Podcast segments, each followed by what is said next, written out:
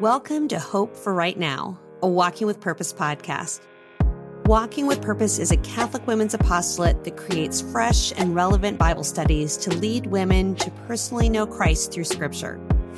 Hi, I'm Lisa Brennickmeyer, and I'm joined by Laura Phelps. We are two friends passionate about unpacking God's Word and applying it to our everyday lives. Each week, we will step out of the discouragement the world provides by grabbing hold of the hope we find in God's Word. Never have we been more convinced of the importance of women being grounded in hope. No matter where you are in the spiritual journey, we pray you'll stick around because God has a word for your heart, and His word changes everything. So open your heart, open your Bible, and invite God in. Hello, and welcome back to the Hope for Right Now podcast. I'm your host, Lisa Brennickmeyer.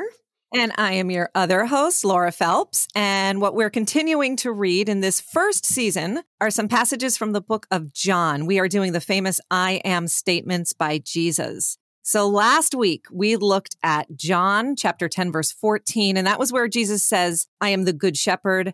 I know my own, and my own know me. And today we are going to move to John eleven. We're in chapter eleven, verses twenty-five and twenty-six. And this is where Jesus says, I am the resurrection and the life. He who believes in me, though he die, yet shall he live. And whoever lives and believes in me shall never die. So like always, we want to see how this impacts us personally. So we're going to explore the way that Jesus, the resurrection and the life, brings hope to what's dead.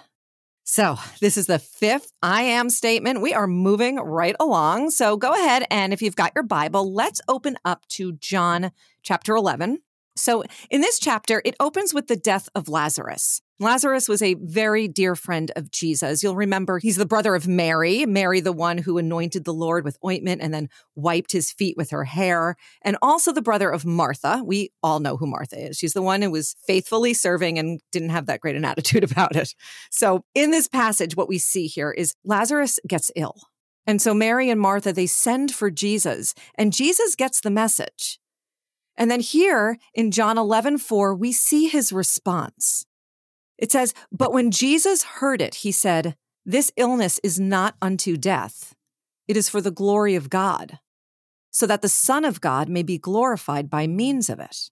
Now Jesus loved Martha and her sister and Lazarus. So when he heard that he was ill, he stayed two days longer in the place where he was. Okay, like, this seems like a bizarre response. Totally bizarre, right? If Jesus really loved them as much as this passage says he did, why on earth would he not have hustled to Bethany where his friends were? And I just want to point out, if we're thinking, well, maybe Lazarus wasn't really that sick and Jesus knew that. Well, we see that that is not the case right there in verse fourteen. Because in verse fourteen, Jesus says, Lazarus is dead. And for your sake, I'm glad that I was not there, so that you may believe. But let us go to him. Okay, I love this so much, but honestly, Lisa, can you please shed a little light on this? Well, this is all about Jesus's timing, right? That's the part of this that we find perplexing. And his timing is all his own, as in he knows why he waits. And by and large, we usually don't. And oftentimes we never know. And that's tough. And we're going to talk about that a little bit later. But as this story goes on, we get to see how his waiting led to a miracle. So when Jesus first came to Bethany, which is the town of Mary, Martha, and Lazarus, Lazarus had already been in the tomb for four days. And we read in John eleven nineteen that many of the Jews had come to Martha and Mary to console them concerning their brother. They were sitting Shiva, which was the Jewish custom of sitting and mourning for seven days following the death of a loved one. So friends would come and visit and pray with the people who were mourning. And then in verse twenty, we read, when Martha heard that Jesus was coming, she went and met him while Mary sat in the house. Martha said to Jesus, Lord, if you had been here, my brother would not have died. And even now, I know that whatever you ask from God, God will give you. Jesus said to her, your brother will rise again. Martha said to him, I know that he will rise again in the resurrection at the last day. Jesus said to her, I am the resurrection and the life. He who believes in me, though he die, yet shall he live. So this passage reminds me of a story that I heard this week, and it made me look at these verses in John eleven in a totally different way. It's the testimony of an amazing woman named Debbie Herbeck, and she's actually going to be one of our speakers at our upcoming Sisters of Strength Mother-Daughter Conference, so you'll hear more from her and more about her. Debbie's a convert from Judaism, and I was listening to her story on the journey home on YouTube, and we'll link this in the show notes. I really recommend that you watch the whole interview.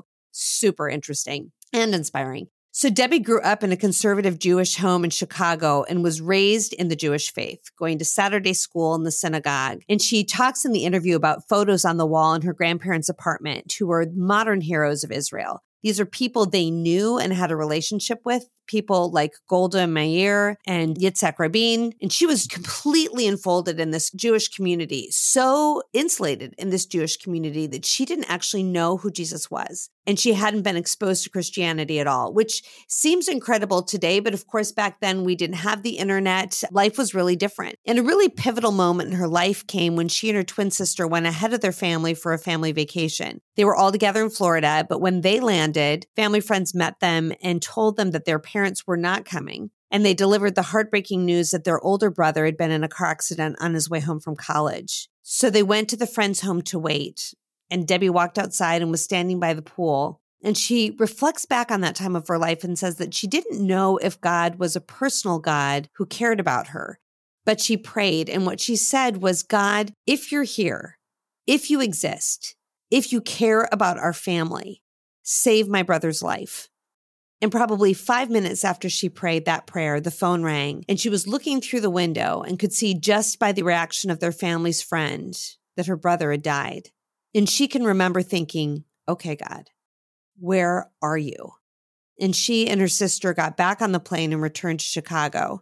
And Debbie explained that there are Jewish traditions, rites of mourning that you go through as a family. So you gather together and you sit Shiva. So what I was describing earlier, that's what they were doing in Chicago all those years later. And family and friends come to your home. There's a prayer vigil. They feed you. So they do this in the family's home. And Debbie had all sorts of questions for people there. She was walking around and asking people things like, where is my brother now? And what happens when we die? Where is God? How does God allow this to happen? And no one had the answers. So they directed her to the rabbi. And when she laid those questions out to the rabbi, the rabbi was quiet. And then he finally said, I don't know. I, I don't have answers to those questions, but I'll pray that you'll find the answers you're looking for. And you'll have to listen to her tell the story to get the details of what happened next. But for the sake of time, I'm going to fast forward to a day when she was a student at the University of Michigan, and she was invited by a friend to see the movie Jesus of Nazareth. And as she watched, she was amazed to realize that Jesus was Jewish. And then a specific scene unfolded when Jesus approached a little town called Bethany, and a woman ran towards him crying and fell at his feet. And she said, Lord, where were you? If you had been here, our brother would not have died.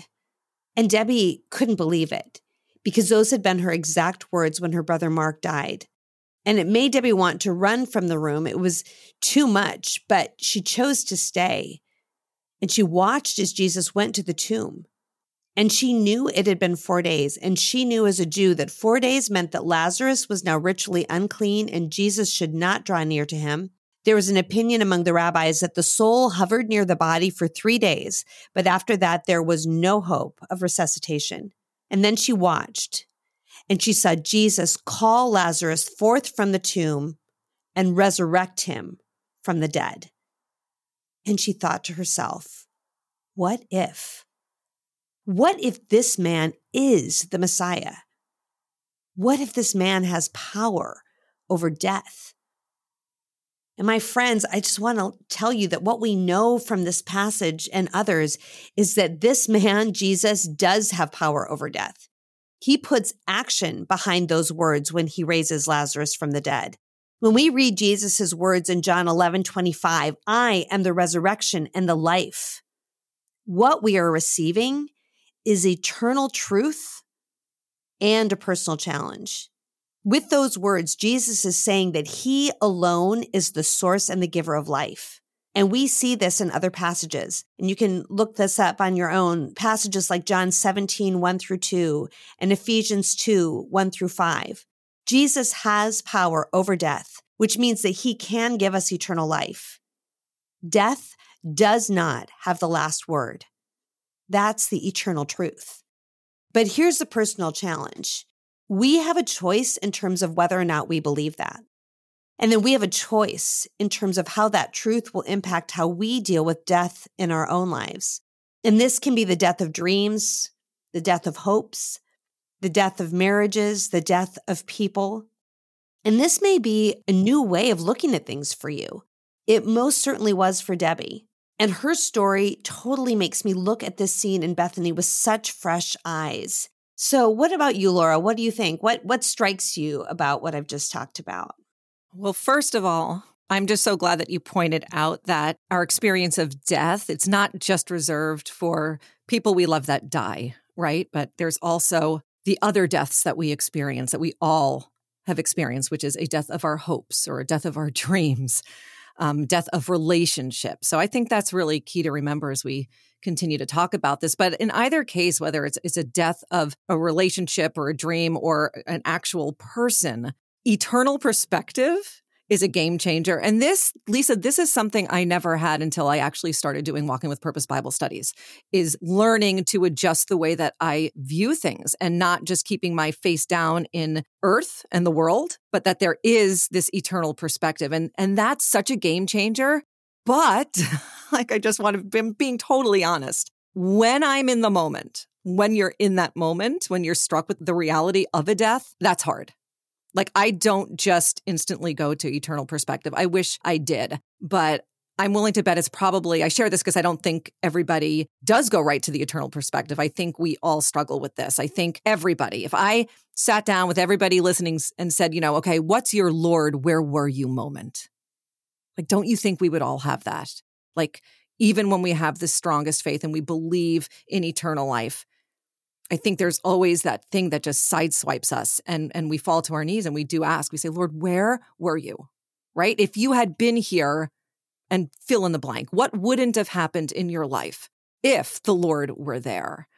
And um, and I bring this up. I've got a, a you know the great example, unfortunately, for those of you that know some of my story, that I had two children at Sandy Hook Elementary School on the day of the shooting.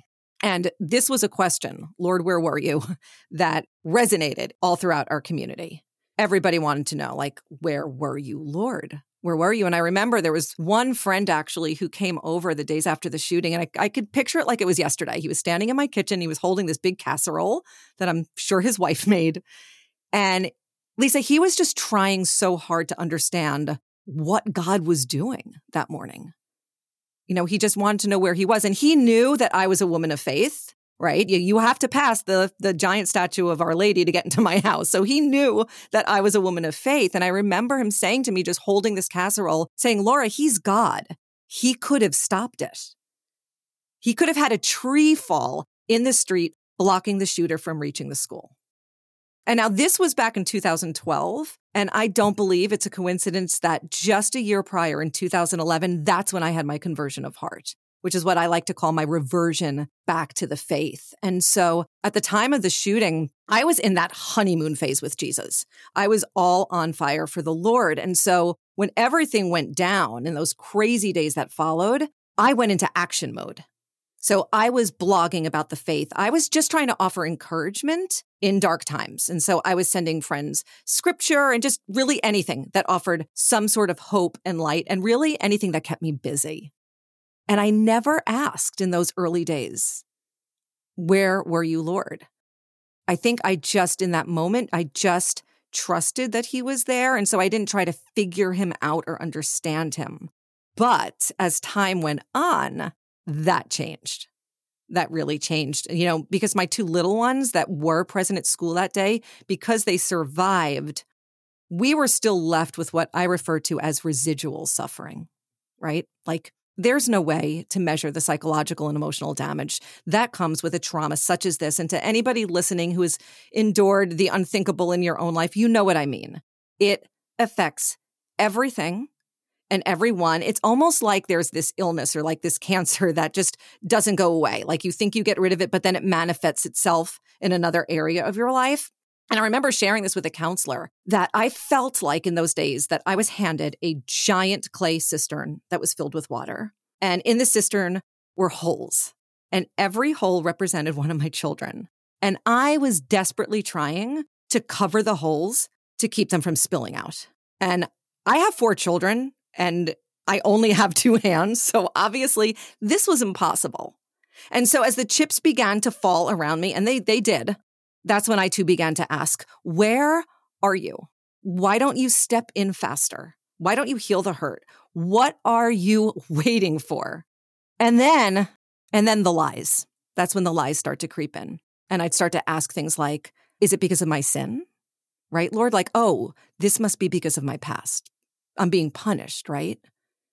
Because I couldn't understand why else he wouldn't show up and why he wouldn't come quickly. I really believe that it's the delay that I struggle the most with.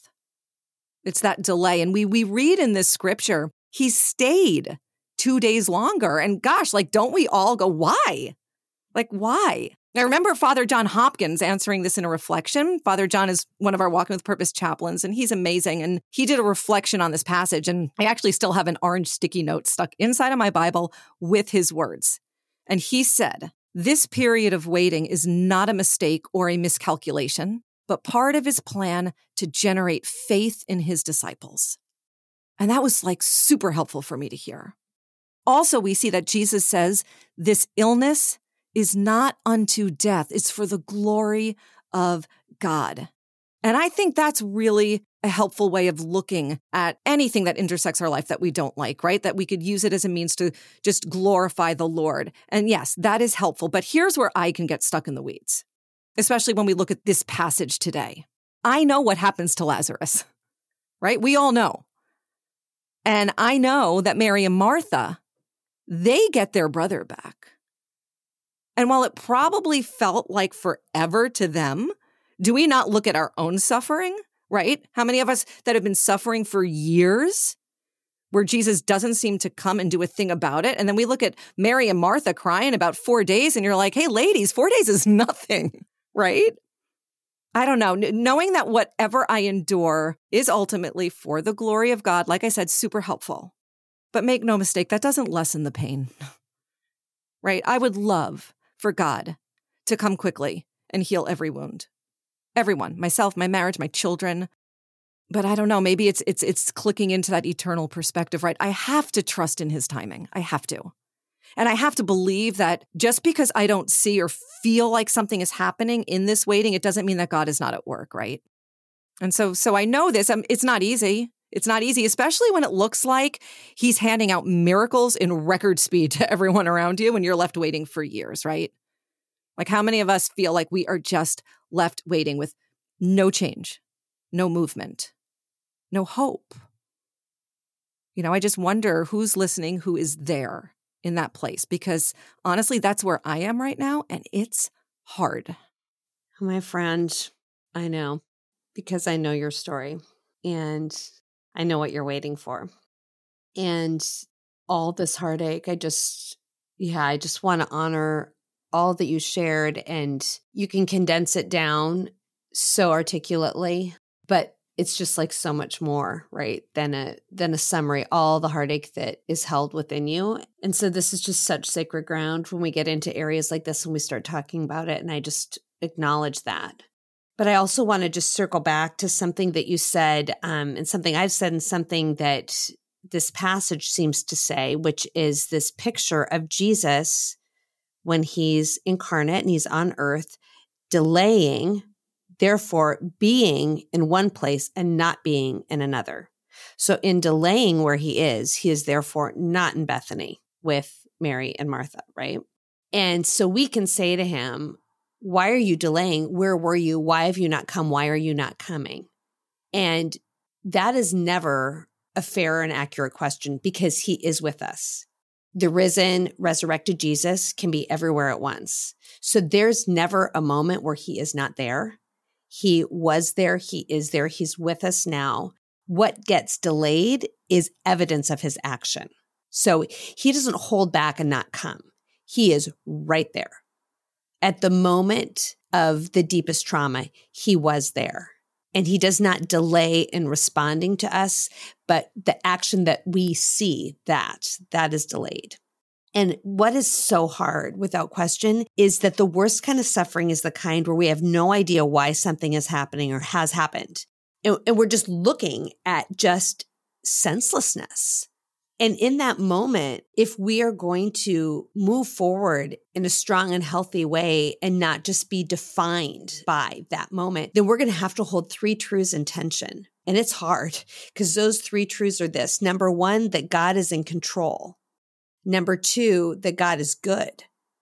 And number three, that God is not fixing our situation the way that we desire. And when we are looking at something that feels like a death, and I think it can be the death of innocence, that's another area where a death can come that has such, such big consequences. And we can't see how God could possibly resurrect it. And we're looking at it, and it just, it's something that just seems permanently lost, and we are grieving. In those moments where we're being called to hold all those things, those three things as true simultaneously. And I, I am walking through this in my own life, and I'm pondering something that I've read in a book this week, a book that I've just devoured this week called Hope is the First Dose. And if you've experienced trauma or tragedy of some kind or any massive thing, really, I highly recommend this book. This is a book I could not put down. And there are books on suffering that make you want to throw them across the room when you're in pain. Um, I have thrown books across the room like that. They just feel like platitudes. Um, not this one, not this one, because the author is a brain surgeon, Doctor Warren, and he's writing about his intense grief after losing his nineteen-year-old son. And he just, he writes in a way that he gets it and he can articulate it. And there is just comfort in someone naming the pain that we walk through so well and not from the side observing somebody else's, like he's writing about his own. And, and it brought me tremendous comfort. But just weeks after he lost his son, he was asked to perform emergency brain surgery on an eight-year-old boy. And he was asked because he was the only one there who could do it. And he saved the little boy's life. And after the surgery, he went to the chapel at the hospital where he encountered a pastor. And that pastor had lost not just one, but two children. And the two men knew each other well. And they just sat there in silence. And then the pastor broke it and he said, "You wish somebody could give you back your son too, right?" Such painful words. And he continued and he said, "I've been there too. And I know it doesn't help when someone says, 'I know what you were feeling,' because I don't know exactly what you were feeling. Just like you couldn't have known exactly what I was feeling when my kids died. But I know one thing for sure." And he looked at his friend and he said, "You are in a lot of danger right now." And Doctor Warren was like, "Danger? Like, what do you even mean?" And the pastor said, "Yeah, danger. Because this is the point when it's so easy to make an idol out of your pain." And then he asked Doctor Warren to think about the first two commandments and when Moses went up on the mountain to receive them. And he drew a parallel and he said, you know, Lee, that was his first name, Lee, you're up on a mountain of pain and grief, and you're wondering how you're ever going to get over it. And the pastor said this, "Okay, so here's your choice. Are you going to let God help you, or are you going to walk away from him? You can let God be with you on this mountain like he was with Moses." And it's scary. There are thunderclouds and lightning and darkness, and it's terrifying. But he'll be there with you, and he'll give you the playbook, the tools to make it through. And it hurts like he is carving them on the stone tablet of your heart. But when Moses was doing the scary, close to God stuff and getting the help he needed, Aaron and the rest of the people stayed away from the cloud and the fire and the darkness where God was. And they made themselves a God they could touch and feel. A lot of people do that with grief and pain. They fix their eyes and their hearts on a casket or a divorce or a diagnosis or an experience of abuse or a memory, and they drink or use drugs or they do something else to numb the pain. And they spend their lives holding onto the hurt so tightly that it becomes the only thing they have. That's basically idolatry. It's making a God out of your circumstances instead of letting God help you process them. That's a dangerous place to live. And the way that Doctor Warren processed this, because what he would describe, he would say it can be a trauma in your life, a tragedy in your life, or then he kept using this acronym T M T, the massive thing, the massive thing, like what, whatever it is, it was that massive thing that crashed into your life unbidden and uninvited and unexpected. And it just changed everything. It just brought death and devastation in its wake. And what he's challenged us, what Lee Warren in this book challenges us, he says, is that massive thing going to be the thing that happens in your life or a thing that happened? And I've just been sitting with that question. Is this going to be the thing that happened in my life or a thing that happened in my life that I'm going to invite God to help me process? So that's a lot of hard stuff to hear, hard stuff to think about when we desperately want comfort because we're in pain. And so Laura, like, how does that hit you? Is that just insensitive? Is it too much? Like, give me, like, how does that hit you in the midst of your pain? Well, oh, gosh. First of all, that's a lot. That is a lot. And it's a lot of good. It's a lot of good stuff. And honestly, I have never really heard idolatry used in in regard to like that major thing that happens in our lives with our suffering. I've I've never really looked at it that way. Um, always, you know, when I think of like writing, like if I had to write down my idols, you know, it would be like my children, money, home, or so, or something like that. I would never think that, oh gosh, have I made these circumstances in my life the thing, right? Like, is this the thing that defines me? Because that I do see. And maybe I just haven't, I've, I do see it, I just haven't been calling it for what it is, which is idolatry. I think what I've been seeing is how easy it is for us to have something happen to us. And then we make that our identity, right? Like we just completely live out of that moment and we define ourselves by this trial. So yeah, that that's so much for me to process. And it's like, as soon as we get off of this podcast, I'm going to order that book. So thank you. Um, that's a lot to think about. That's a lot to think about. What really struck me, Lisa, when you were you were telling the story about this pastor, the way that he spoke about grief and pain, he said there were two things that you quoted him saying. And one was, it's a holding tight to. He spoke of the grief and pain as a, when we're holding tight to it. And he also used the expression, a fixing eyes on. And that struck me because these are phrases that I know are used to describe our posture towards God. Like, dare I say, they're almost even prayers, right? Like when we talk about holding tight to God or keep fixing your eyes on the cross, right? We're called to hold tight to him, fix our eyes on him. Because something that I know, and I, I always love to share, is that staring at our suffering, staring at our circumstance, it doesn't make it go away, right? It doesn't make it go away. And so, gosh, so much good stuff. I do agree. I, I one hundred percent agree that if we don't do what he says he calls the scary close to God stuff, right? If we don't do that and get the help that we need, this is a dangerous place to live. one hundred percent. Because if we stay living out of that place, what happens is we feed the wound. And one of my favorite expressions is what you feed grows, right? And so this wound then is just festering and growing. And the wound, that's where the enemy gains access. And so, yeah, that is dangerous. That is dangerous. And I think if we want to avoid living in this dangerous place, and if we want to avoid making a God out of our circumstances, I think what we need is to have a moment of surrender.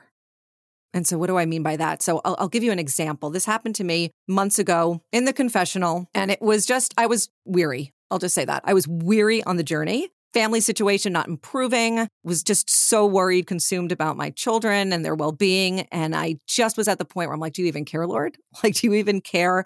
Do you even have plans to do anything about it? Like, that's where I was. I really was failing to see how any of his timing was good.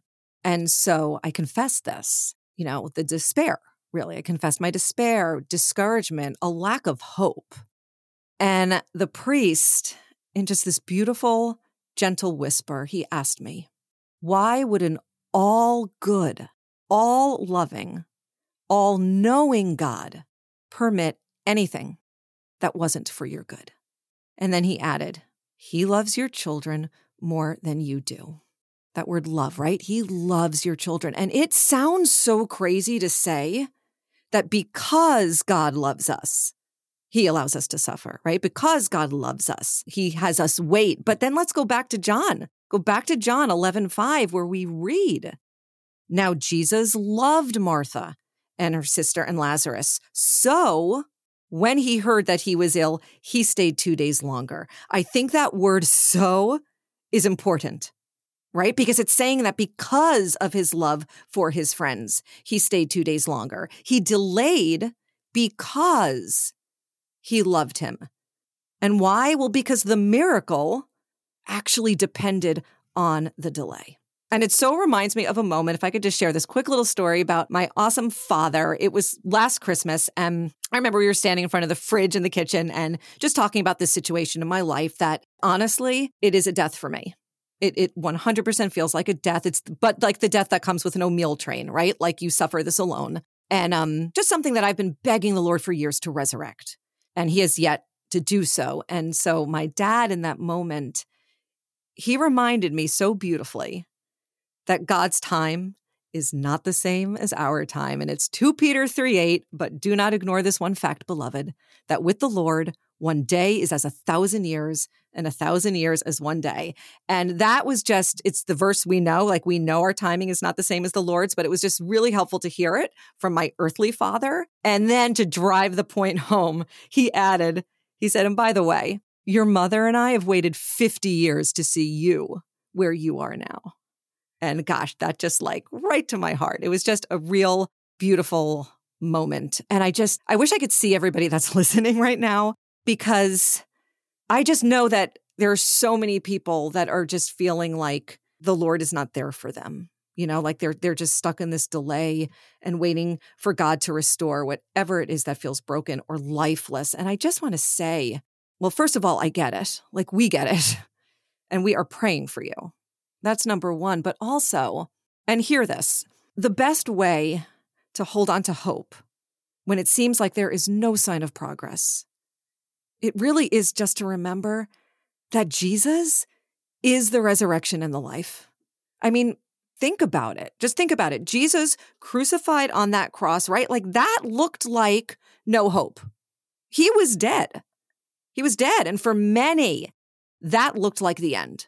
Right? But we know it wasn't the end, right? It wasn't the end. It was actually the beginning, right? I, I love the expression, it's always darkest before the dawn. And it's true. It's just how God works. And because there will be an end to our suffering one day, because he did what? He died and he rose. We've got this invitation into eternal life. And we've got to keep our eyes fixed on that. We have to remember that in these moments that just come at us and want to rob us of our hope and make us believe that everything is dead, right? We are invited into eternal life. Open up to Revelation twenty-one four, where we read, "He will wipe every tear from their eyes. Death will be no more. Mourning and crying and pain will be no more." I mean, like, sign me up for that, right? I don't know. There, there's so much here. I mean, we could talk about this for hours, I think. Um, I'll just wrap up here and just offer that maybe instead of staying stuck in the passion, right? Like, what if we learned instead to live in the joy of the resurrection? You know, to remember that Lazarus's illness, it was not unto death, and it was for the glory of God. And this is the same. This is true for each of us. All of his miracles, they always point to who he is. Remember that. All miracles point to who he is, and that is the hope of the living and dead. And my friends, the hope that we cling to, this isn't just like worldly hope, right? We cling to a resurrection hope. There is nothing dead that God cannot bring back to life. What a good word that is right there. Nothing. No exception to the rule. Not in your life, my friend. Not in mine. And so we want to leave you all with, again, just that assurance that we are praying for you.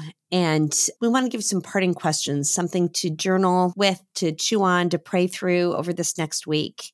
And the first may not take you very long to figure out, because it may be something that's just at the forefront of your mind all the time. But what situation looks dead to you right now? And are you holding on to your hurt so tightly that it's become the only thing you have? Do you need a moment of surrender? What is your "if you had been here, Lord" moment? And after our discussion today, Can you see God's delay through a lens of hope? Will you pray with me, please? In the name of the Father, and the Son, and the Holy Spirit, amen. Lord, this passage has just taken us on a journey right into our hearts, right into the places that we kind of want to just close off and not think about, because to think about them, to delve into them, does feel like we're just on the top of that mountain with Moses, where it's dark and it's scary and we feel alone and we can't see what's to come. Help us to remember, Lord, that you're just sitting right there with us in it. That when we open up sometimes what feels like Pandora's box, you're just right there. You're right with us. You're not going anywhere. You're not afraid of what's going to be seen inside. In fact, you already know the solution to what's going to come out of that box.